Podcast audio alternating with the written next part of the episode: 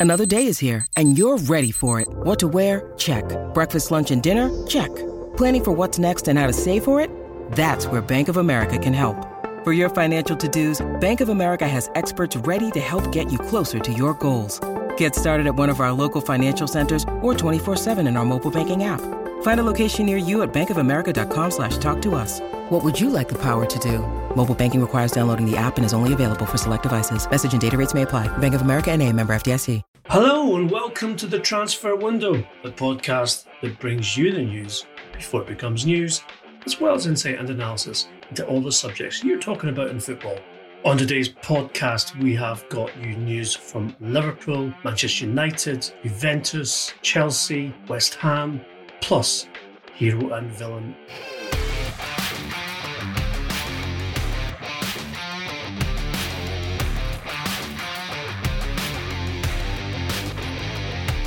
Ian McGarry with me as always is Duncan Castles, our recent transfer and general guru, we should say as well, in all things football. Duncan, we're going to start um, with Liverpool's conundrum regarding how do you put a finger to plug the Van Dyke? Uh, I'm not sure. Um, even Dick Van Dyke could come up with an answer to that one. Uh, what we have learned, however, from our sources here at Transfer Window HQ is that uh, Dayot Upamecano, the RB Leipzig centre half, is Liverpool's first choice in terms of a new centre half to buy. Uh, he was the defender who Jurgen Klopp identified way before this summer's window as someone who should be coming in to Anfield to replace Dejan Lovren, who, as we know, left the club in the summer. Um, interestingly, and also, I'm sure, ironic for the German head coach, that he was not uh, given the player he wanted. Indeed, he was not given a centre half at all. And now he finds himself without one of the best centre backs in world football, probably for the rest of the season, given the ACL injury Van Dijk suffered in that tackle from Jordan Pickford in the Merseyside derby last weekend. There is a possibility that Liverpool could try and sign a out of contract centre back, um, which would give them an option up until um, the January window opens on the first of next year. Um, something Duncan will discuss with us very shortly. Um, however, Duncan, uh, I think we are all in agreement that um, while this is a dreadful blow for Liverpool in their title defence, the fact there's just under 10 weeks until the January window opens, and uh, what uh, we've been told here um, at the podcast is that Liverpool are already active in trying to get a deal done, which we'll see a new centre back arrive on January the 1st. Therefore, in time for the um, very congested holiday period um, run of games as well, then there's a slightly less downside to it for that reason. Um, do you think they'll wait until January, Duncan, or do you think they might try and sign? Is there anyone out there basically uh, who's out of contract who could be signed on an out of contract basis in the short term? Don't think they'll be worried about doing something in January. Remember that uh, Van Dijk himself came in um, on actually was signed on the 27th or announced that he was signed the 27th of December, arrived on the 1st of January. So they've been happy to do a deal at that stage before. I think you're right um, to say that this is, I think, absolutely fundamental to Liverpool's season. I don't think there is a more important player in their system than Virgil van Dijk um, what Jurgen Klopp built uh, as a team that could win the Champions League and win the Premier League and win the Premier League by such a immense margin last season was dependent on uh, using two fullbacks pushing high up the field, going one on one against the opposition attackers when in possession of the ball and trying to score goals. And to do that, you need a supremely uh, quick and a well positioned centre back and someone who's capable of recovering when uh, the opposition get the ball beyond those defenders. And that was Virgil van Dijk. Um, they do not have a player in their squad who can uh, substitute for Van Dijk and do what's required, um, even in, in that area of of, uh, of the tactics. They have a problem with the goalkeeper being injured, so they've got a, a, a less capable goalkeeper in terms of the, the, sweeper keeper uh, type of play that Alisson provides for them behind. Um, and I, and I think if they try and play the way they have been playing without Van Dijk there, you will see um, the weaknesses of Trent Alexander Arnold and Andy Robertson as defensive fullbacks exposed. Um, they also have an issue that Joe Gomez is struggling and has been struggling for form for quite a while. And as you say, Jurgen Klopp wanted a new defender, a new centre back in the summer window, didn't get that. So they're now effectively two centre backs down, the, the one they let go in Dejan Lovren, um, and the lack of replacement for him, and their best centre back, uh, the captain. So in principle, you could see that being resolved by signing two centre backs, doing what you suggested, which is taking out of contract player now um, to give them another body uh, and to fit into the defence, and then go for the top class signing um, in January. And Upamecano is the obvious candidate here particularly in terms of the pace he has over the ground, but also the experience he has playing at the top level in Ger- Germany and at the top level in the Champions League. So, although he's young, um, you're getting someone who would probably be more ready to to take on that massive role that Jurgen Klopp will need him to take on. One individual I think you should see as a potential candidate for an out of contract centre back because there are very few high quality centre out of contract centre backs available would be Ezequiel Garay, who is um, was at Valencia last season, actually suffered a, an anterior cruciate ligament himself last season, and but is now recovered from that and ready to play again. Um, if you're looking for someone who has played Champions League football and, and has top level experience and is free immediately, then I think he's the strongest candidate. But again, that underlines the importance of bringing someone in. Now, I think in Liverpool's consideration here is that the scale of the injury is such that they have to think that they need this new centre back in um, almost as a replacement for Van Dijk. Um, if the worst comes to the worst and he doesn't come back with the same pace he has at present. He's 29 years old. Um, this is not just an anterior cruciate ligament injury. When when players damage their ACL, they get collateral damage in other areas of their knee. These are complex injuries. Um, it's telling that when Liverpool reported it themselves, they talked about him having injured ligaments rather than specifying the ACL. They have got put no date on the recovery period you can get back from some ACL injuries in six months. There's a, an expedited recovery process which can get players on the field quicker. They do not come back to performance level. Performance level, if you talk to specialists, physiotherapists, people who've been who've worked with footballers to get them back um, properly from these injuries, they will usually say you're looking at 18 months before you get back to the previous performance level, if you get back at all. I think in in Van Dijk there's a particular concern because pace is so important to him, and we've seen players of his age get complex knee injuries, with ACL being one component of it, and taking up to two years to rebuild their game, and having to learn to play a different game. You know, Radamel Falcao would be an obvious example. Um, the struggles he had at Manchester United and Chelsea while he was getting back from his ACL injury and, and taking a long time to get back to that same performance level and having to adapt his game to do that. Now, there's, there's lots of elements of Van Dijk's game that mean he will certainly be able to play again and certainly be able to play at a high level. But will he be able, the same player when he comes back? Even with that 18 months recovery period, would have to be a question mark. Therefore, if you're Liverpool, you should be thinking we need a top defender in now. Um, if we're going to be buying a defender, we buy one for the long term.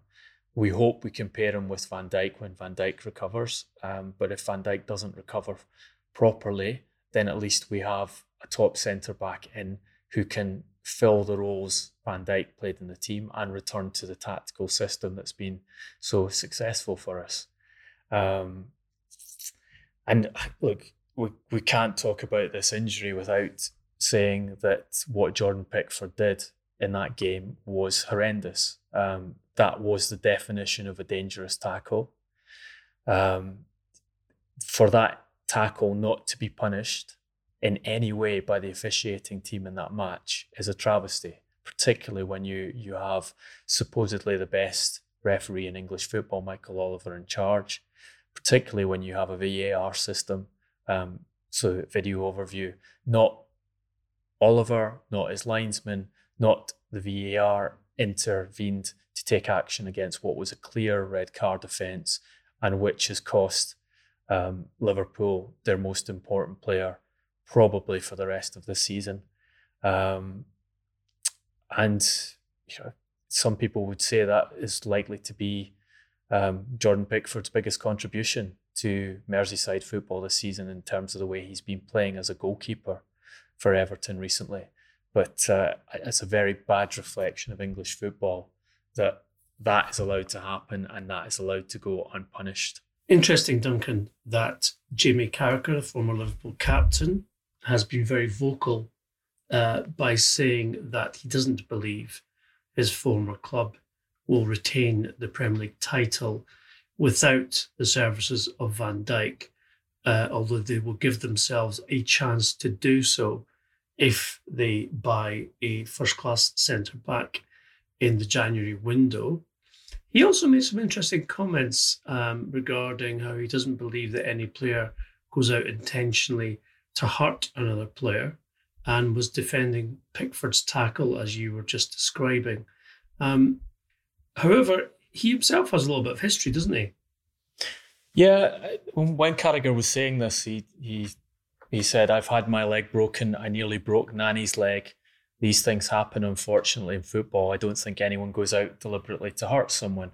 This was a 2011 um, match in which basically Nani was at the peak of his powers for Manchester United. Um, a period in which he'd been voted players player of the year at Manchester United and um, was kind of stepping into that role as as Cristiano Ronaldo's successor and and um, the most one of the most dangerous players in the in the Premier League. I actually interviewed um, Nani uh, a couple of times, and but uh, last interview was three or four years ago, and we are talking about the Premier League and the the tackling, um, and ended up discussing that famous incident. He told me that he he ended up with a hole in his in his leg, as he described it, and required five stitches in his leg. Um, uh, that Carragher hit him down um, to the side of his shin pad.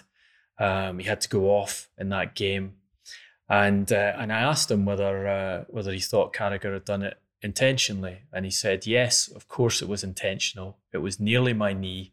I was very lucky. Let's just say if it was a little bit on the side, forget it.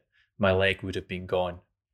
Um, and he, he was laughing about the incident um, in hindsight and saying that you know you have to be able to deal with these things in the Premier League because the referees allow it that kind of challenge in the Premier League. And interestingly, Carragher himself a few a couple of years ago was talking with Gary Neville about that game and what had happened with Nani, and he, and he said he was moved from centre back to right back, and Ferguson immediately put Nani on the left wing to go directly up against Carragher.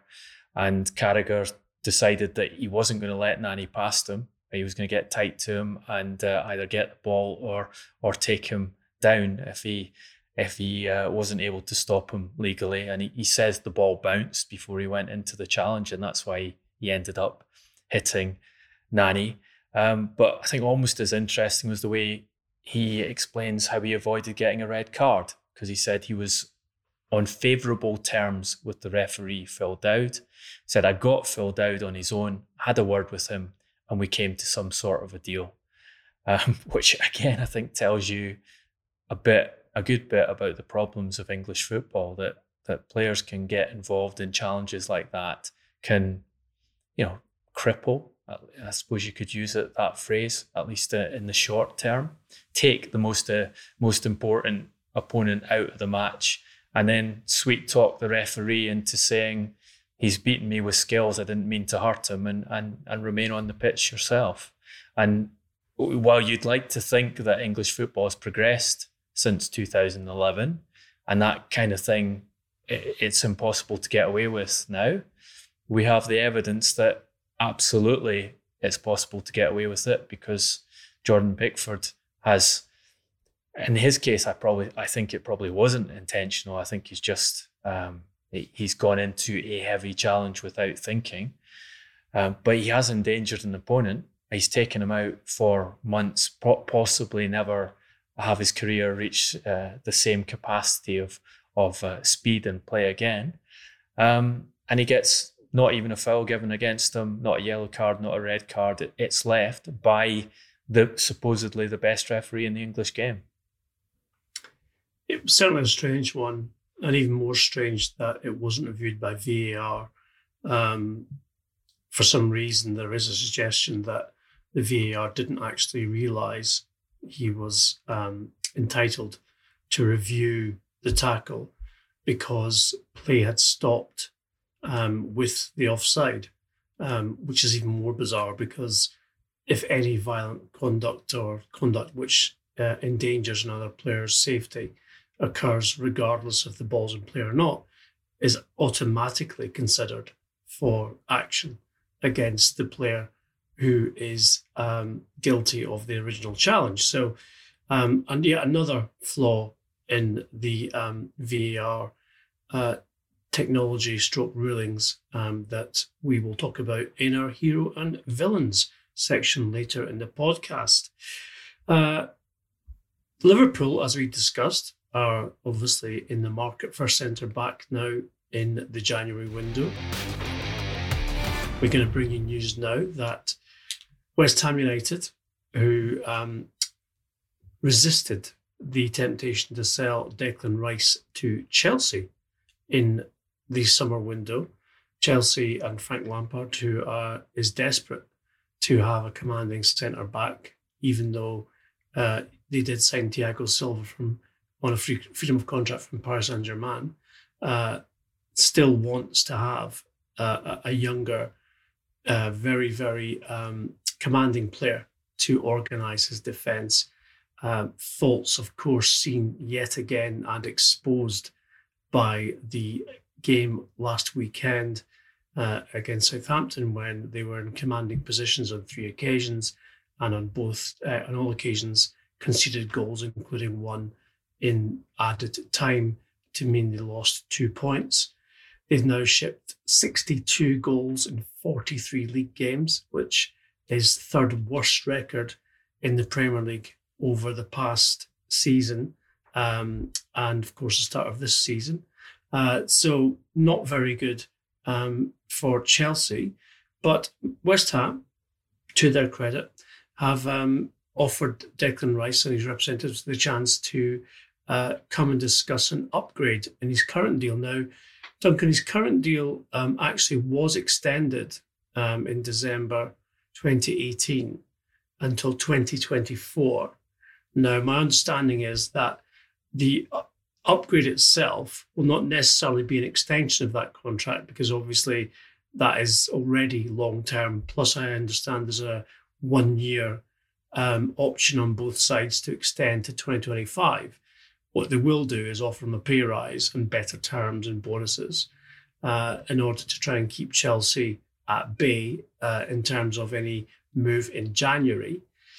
I'm not sure that it's necessarily going to work um, in terms of Declan Rice's ambitions, but um, given West Ham's uh, the, the criticism they come under generally, their transfer policy and everything else, it does seem like a positive move on their part with regards to uh, ensuring that, well, first of all, the player is enticed to stay, but I suppose as well, of course, an upgraded contract means they can ask for more money for Rice if Chelsea do come knocking again in January. Well, they make it more expensive for Chelsea because they will have tied him down to a new contract and they will have already increased his wages. So Chelsea will have to at least match those. And typically, you would you would better a player's wages when you're you're taking him in a situation like that.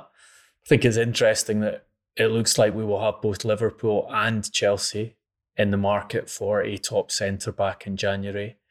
Um, I, I think it's amazing that Chelsea are in this position where they are throwing away points, throwing away a two goal lead against a strong Premier League opponent, Southampton, conceding three again.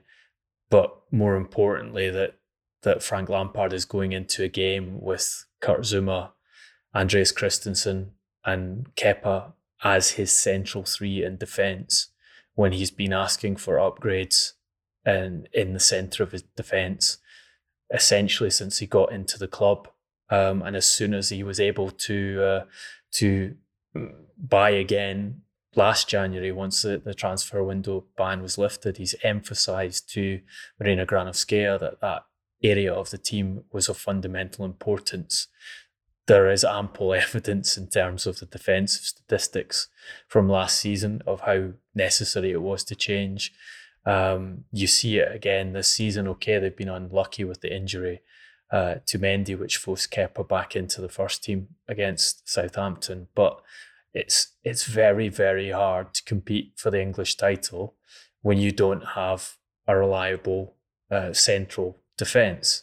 Liverpool are about to find that out, and we'll see how much the quality of their attack can compensate for missing uh, your best defenders, but they've already conceded 13 goals in the Premier League this season, which is the highest goals against tally equal with West Bromwich Albion in, in these early stages. Um, what we can say is that, that that injury to Van Dijk, coupled with the other problems Liverpool have, has opened this Premier League title race up in a way I don't think anyone could have expected.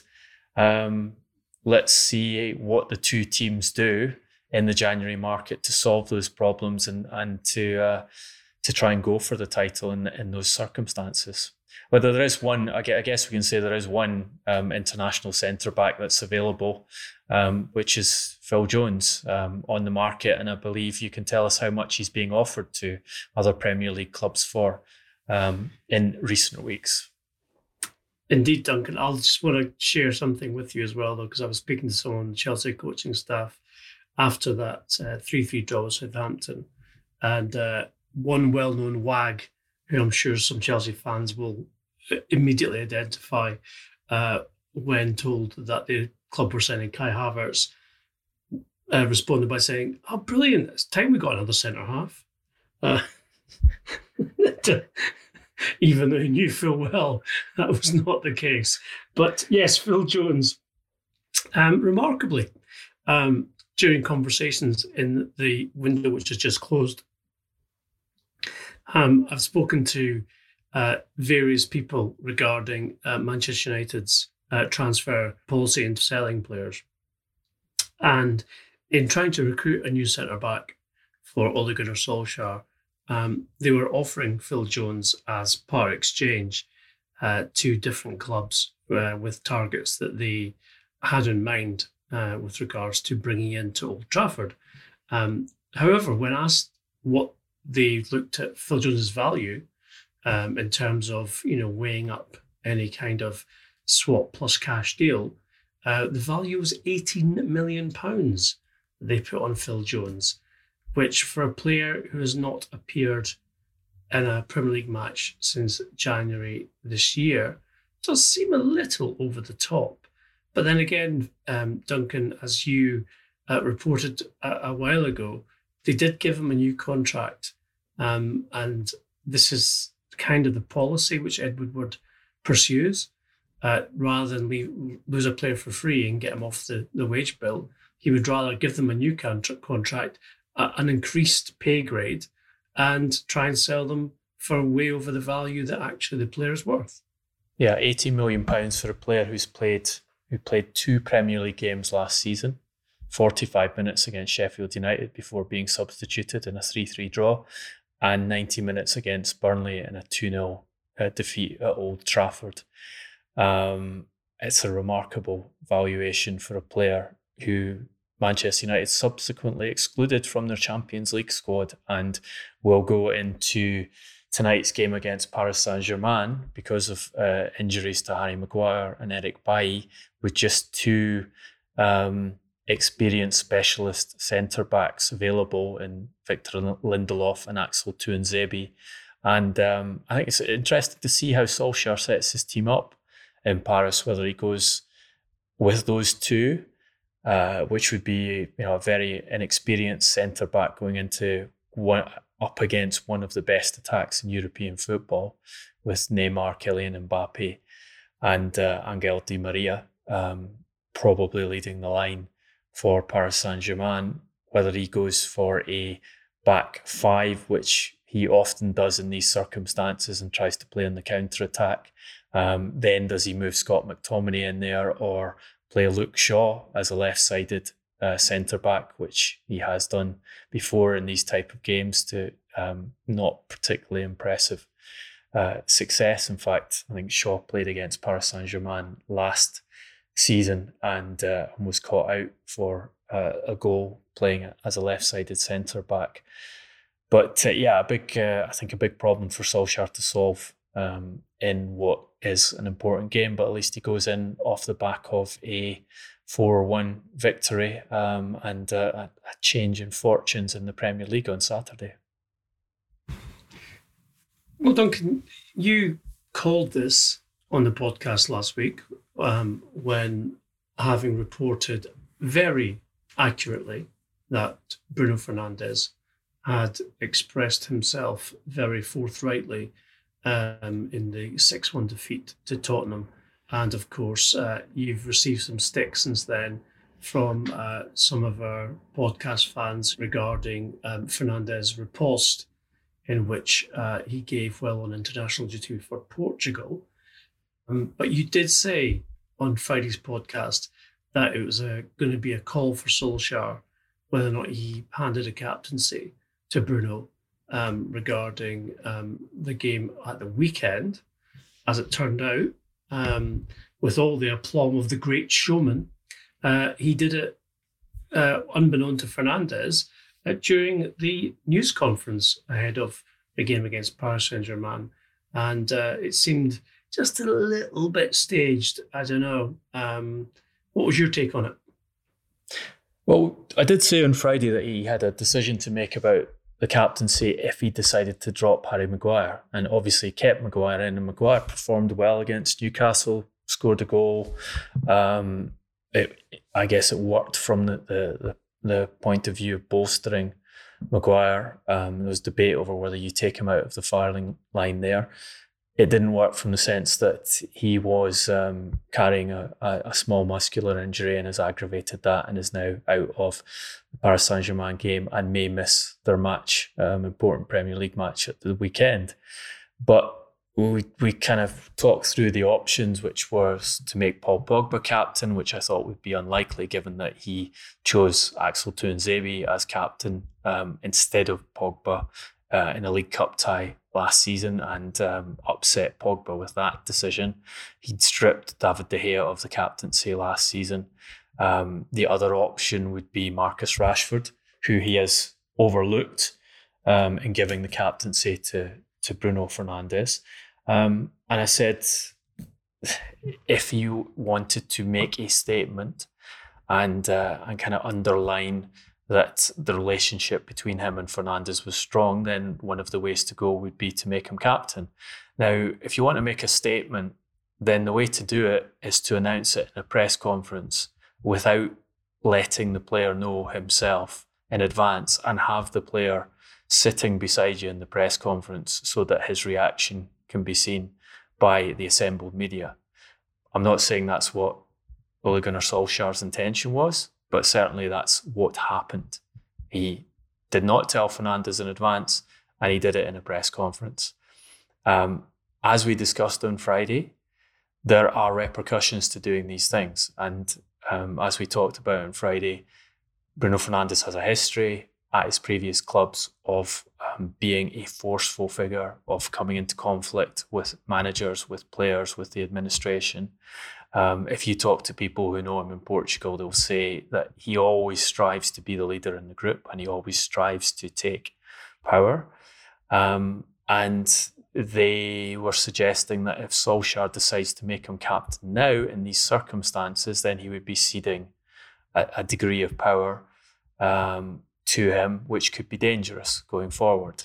Now, that might not be the case at all. Perhaps Bruno Fernandes will respond well to it. Um, the relationship will be strengthened because of it, and all will move on happily going forward. Um, but certainly, talking to the people in Portugal who know Bruno Fernandes, they suggest that this is a risk that Solskjaer has taken and giving given him the captaincy. Um, but then he's in a position where he is under pressure and he needs to get results. And, and perhaps as a manager, that is a time when you take risks to try and turn things around. And and certainly the Bruno Fernandes was instrumental in uh, in getting that victory against Newcastle at the weekend. A great finish to a goal. I think that where the, the greatest credit has to go to Donny van de Beek and the way that he held control of of possession and and opened the play up with a with a pass to um, allow Rashford and, and Bruno Fernandes to score. Also, I think significant credit to David De Gea for the the save he made from Callum Wilson um, earlier in the second half, which would have put Newcastle United two one ahead, and and for all the uh, the improvement in Manchester United's performance at Newcastle, you wonder if they would have got any better than a draw had David De Gea not made that save, which was you know absolutely typical of De Gea's qualities and inability to say to make stops like that that other goalkeepers cannot make. Well, we like others, Duncan, have been fulsome in um, our criticism and deconstruction of Manchester United's start to the season, and it's true that there were shaky moments, but they did seem kind of, you know, very fluid and unstoppable in those last sort of 10 plus added time minutes. And the, the, the breathtaking counter attacking and the finishing as well. Rashford's goal, uh, Fernandes's goal. Um, it, it did speak of a team which, you know, when they get going and when they're given their head and the, the opportunity to get in behind, are capable of producing, you know, quite breathtaking football. We've we've watched Manchester United do this throughout the time under Ole Gunnar Solskjaer. The the the system that works best for them is is when they defend and they use their pace on the counter attack, and it, and it's the system that has given him a lot of results against stronger teams and may prove effective against Paris Saint Germain tonight. Um, but then you should be able to score uh, thrilling counter-attacking goals when you have that much pace in attack. And players like Van de Beek and Pogba um, and Bruno Fernandes providing uh, the passes to those players. Um, we know that games like this, if you get the goal, if you score with three minutes of normal time to play in a tight match, um, and make it 2 1, you can score two goals rapidly if the other team open up to you. And I think Steve Bruce was was saying that they were naive and they made mistakes in the way um, they defended for the, the latter period of that game. Um, you the judgment we make about Solskjaer's management and the performances at the club is as a whole um, and it's based on inside information of how he deals with players, how he trains them, how he prepares them, the tactics he uses, and and it's also reflected in the overall set of results during his period. So, sixty six points, one of the lowest totals Manchester United have ever had in the Premier League, manages to get third place, um, requires a record number of Premier League penalties to get there, hasn't won any trophies, knocked out in three semi-finals, um, yeah, if you strip everything away and take the Ole Gunnar Solskjaer period and compare it to previous Manchester United uh, periods, uh, if you slotted it into any of the latter, the Premier League years of Sir Alex Ferguson, and asked whether that would be acceptable for a Manchester United team, the the clear answer is it wouldn't be. Um, and uh, one good result or a sequence of good results as they had um, post lockdown. And I think that gets overemphasized as well. If you look at the games they played and the teams they beat by um, large numbers, it was for a limited period of time. And then they went back to um, the mediocre play and being beaten by Chelsea, being beaten by um, Sevilla, uh, and then the start to the Premier League season, which Solskjaer says is simply to do with the lack of preparation time and a lack of sharpness. We'll see. We'll see if, if they go back to that post lockdown football and they are able to produce it for not not just for three or four weeks um, in a artificial situation post COVID, but for months weeks after weeks after weeks to the point where they are competitors for the Premier League title and winning silverware again because that is the only realistic target a Manchester United side should ever have. Well, as always, we will look forward to disseminating um, the performance of Manchester United against Paris Saint Germain in Friday's podcast this week. It's got all the hallmarks of being quite an interesting contest, so let's hope for the best on that one.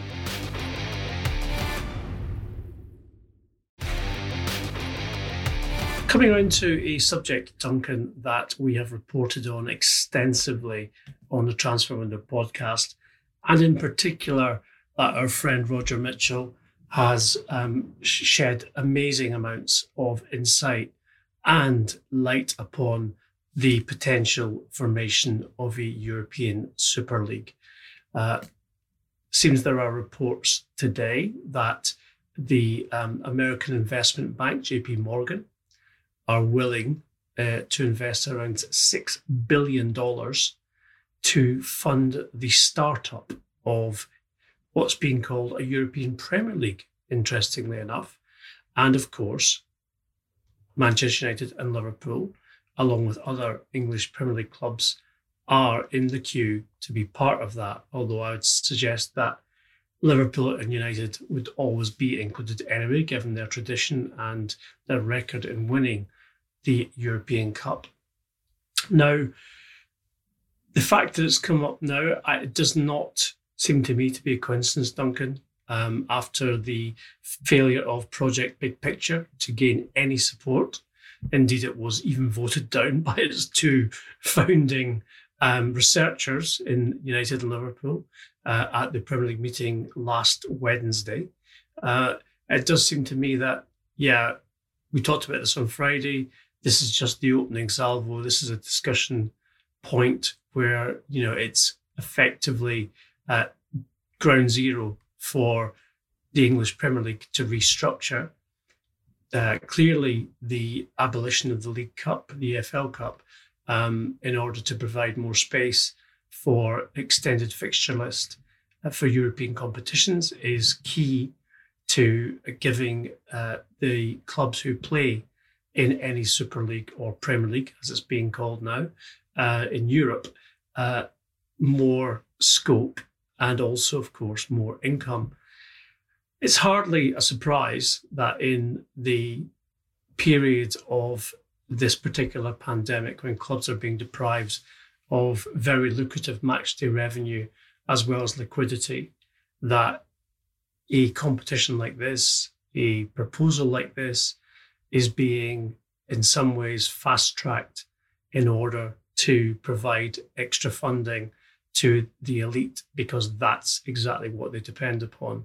So the proposal, Duncan, is as we know, and as Roger has talked to us about, is that there'll be um, between 16 and 20 clubs involved from at least five of the big European leagues France, Spain, England, Germany, and Italy, and that that would start potentially within a year to 18 months, depending upon, of course, the authorization and endorsement of football's governing bodies. Now, we know that UEFA have been fighting uh, as well as um, trying to negotiate a compromise position with the European Club Association in order to make the Champions League format as it currently is more attractive and more profitable. However, we also know that FIFA are hawkishly waiting in the wings to take up administration of any new league, which, of course, if they endorse the administration of it, then there'd be no recourse for UEFA in terms of legal or commercial or anything else. Seems, as I said, Duncan, it's not coincidence that it's been brought up or it's not been it's been leaked now after Project Big Picture um, uh, at least opened the door for negotiations and serious discussion of the restructuring in English football. Um, how quickly do you think do either the clubs want this to happen, or are we looking at simply a long negotiation period where things are being set up, but at the same time, perhaps uh, some of the investment, the seed capital, if you like, that's going to come from um, both potentially, as I said, JP Morgan, but also um, uh, private equity and venture capitalism uh, around Europe, as well as poten- as well as the possibility of other investors like nation states, um, will be able to allow these elite clubs to continue not just to survive, but to be able to spend and thrive? It depends on the clubs. Juventus are very much Andrea Agnelli, um, who's um, prominent in the ECA, are very much in favour of getting some kind of European Super League in place as quickly as possible. Florentino Perez at Real Madrid has been talking to FIFA about this. Um, the the reluctance or the question mark has been over the Premier League clubs because the Premier League ha- has the greatest revenue gener- generating capacity by itself. Therefore, can you get the Premier League clubs to join in with this European Super League? If you look at what COVID has done to the other major leagues, eh, you can see where the driving forces are. So Barcelona had a horrendous window um, where they they end up um, trying to negotiate the the loan, which they didn't want to do to Manchester United of Ousmane Dembele on the final day, in order to clean some wages off their books and and uh, and get themselves closer to the La Liga um, financing requirements. Real Madrid don't buy a single player in order to save money for next summer. In France, um, the major broadcast partner has stopped paying the money they are due to the French clubs on their broadcasting contracts. And this is after French football shut down and, and had no revenue for the, the latter half of last season. Um, across the board, apart from England, transfer spend contracted hugely. If you're Barcelona or Real Madrid, then you're probably getting seriously concerned about how you retain your advantage, competitive advantage you've had over the English clubs of being able to sign the best players in the world. Because the one thing the Premier League has never managed to do is get the best players in the world at the peak of their careers. But I think there's a possibility that will change if the financial framework doesn't um, change with a, a, new structured league or doesn't repair itself um, post COVID rapidly. I mean, and Kylian Mbappe could be the test case here in normal circumstances, you would expect Mbappe, who, as we broke in the transfer podcast a month ago, is um, planning to leave Paris Saint Germain at the end of this season. You would expect him to go to Barcelona or Real Madrid. That's where the top players in the world go to. However, he likes Liverpool. As you reported last weekend, he's putting a, a, kind of interview process around suitor clubs, and one of those is, is Manchester United. Um, we'd expect Manchester City to be involved. I think there's there's a real possibility that a Premier League club could secure Mbappe in this financial climate. Um, as for what's happening with with American finance um, being proposed as the the capital for a European Super League that is administered by FIFA, yeah, we talked about all of this um, with Roger Mitchell on the podcast over a year ago. Absolutely, what's happening is what he predicted would happen. Um, that there'd be a battle between FIFA and UEFA to gain control over this new league. That the new league is inevitable. That we are going to have a European Super League because the economics are, of football are pushing in that direction. It's a matter of when, not if.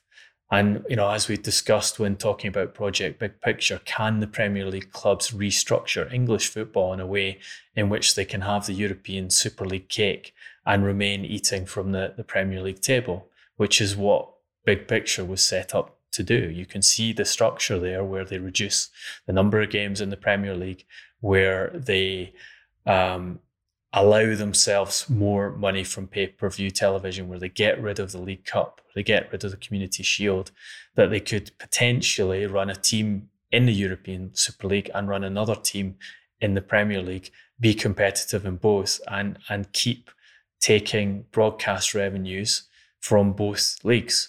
Um, it, this is predictable, and I think it's inevitable that we get the Super League. It's just a question of how it's structured and who operates it and who finances it.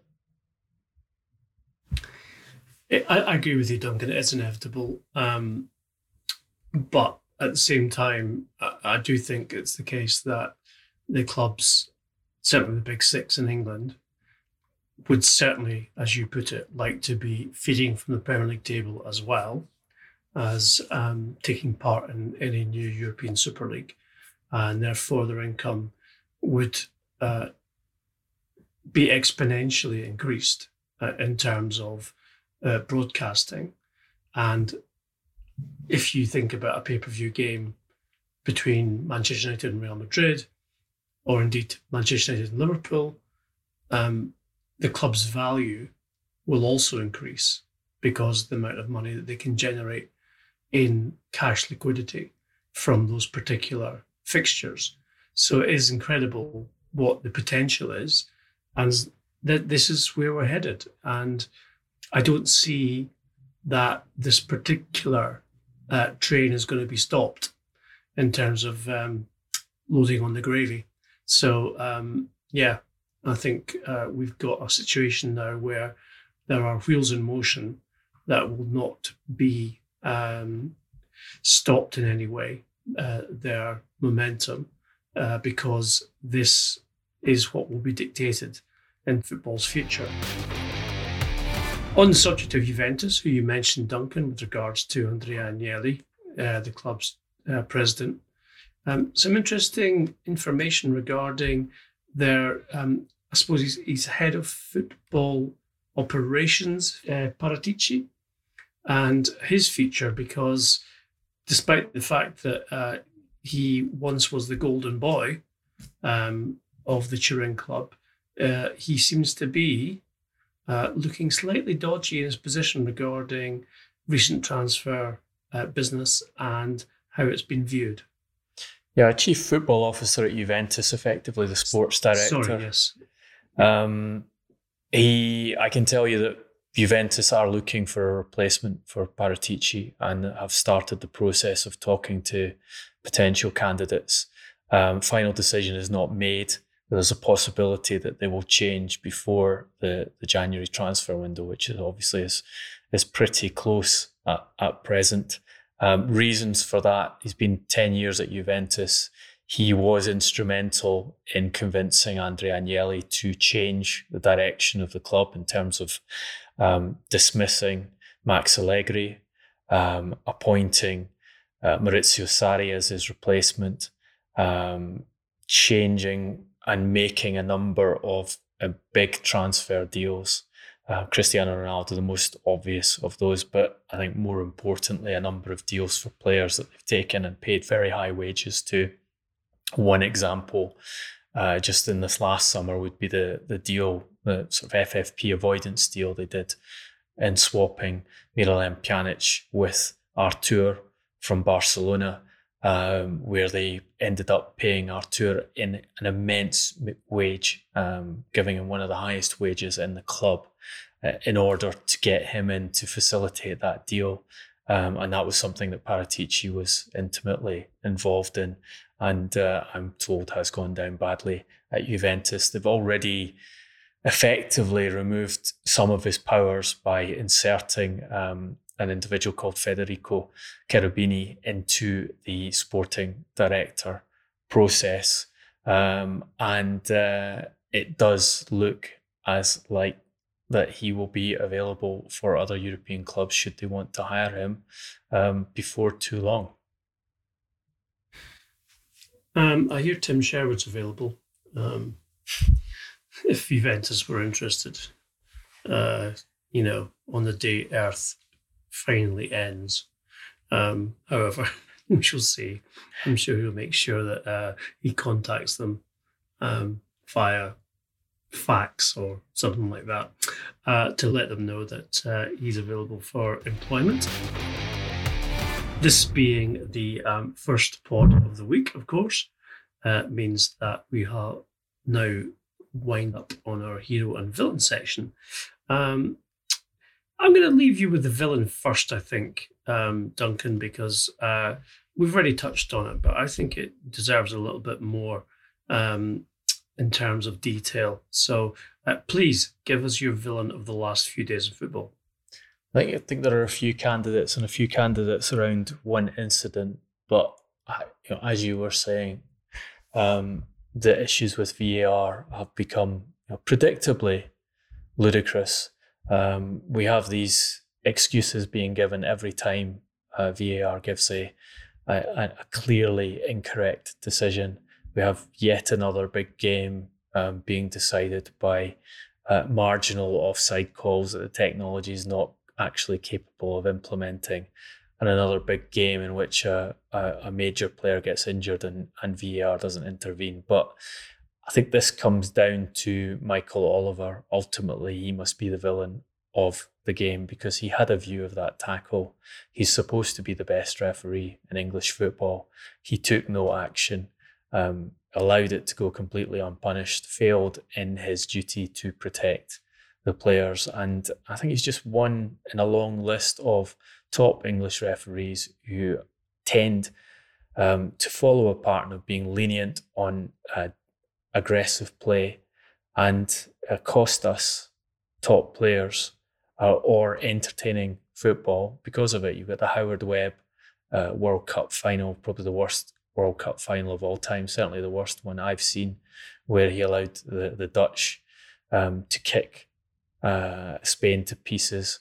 You've got Mark Clattenburg, his uh, successor, who had that same laissez faire style of refereeing and actually um, cites the Battle of of uh, of the Bridge, in which Tottenham and Chelsea um, could have had multiple red cards uh, in that game, and and ended up fighting on the pitch as one of his top matches as a referee because he felt that he um, he did such a good job allowing it to flow and, and preventing Mark Clattenburg being the um, the centre of attention by uh, by sending the wrong player off at, at the wrong time. Um, so Michael Oliver's part of that pattern. I don't think he's as bad as as Webb and Clattenburg yet, but English football, English football refereeing really has to look at itself very carefully when they have that kind of officiating being rewarded with the top games in England and with the top games in, in European and world football. That, that being the, the,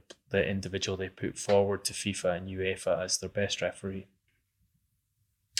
When does a referee get to give himself a red card? that was a question for all the listeners. Please uh, respond to us via the usual social media channels, as you know. Um, my hero, ironically, is also a villain. That's because it's Dean Smith, manager of Aston Villa, who has led his team from being relegation candidates not so long ago in the um, staged and delayed season uh, of 1920 to four wins out of four, uh, 12 points. Uh, fantastic uh, performances. Of course, that 7 2 victory over Liverpool as well. And providing entertaining football as well. Um, and I think, you know, we should celebrate some of the guys who uh, contribute to our um, national game and as well as our entertainment value, uh, as well as uh, the bigger names who we often pick out as our heroes. So, Dean Smith, you have got the Transfer Window podcast here of the week. A major, a major beneficiary of VAR, if you remember, Dean Smith, uh, in avoiding that relegation. Indeed, indeed, that's for sure. Uh, and uh, I'm sure, will feature very heavily in the weeks and months to come. But anyway, uh, that's us for today. If you liked what you heard, please leave a five star review on iTunes. You can subscribe to the Transfer Window podcast on YouTube as well, of course, and turn on all notifications. And please join this discussion with us here on at Transfer Podcast on Facebook, Instagram, and Twitter. And on Twitter, of course, I'm on at Garbo SJ, Duncan's at Duncan Castles. Join the debate, keep it going, and we will be back with you later this week. Until then, be safe, stay well, and thanks for listening.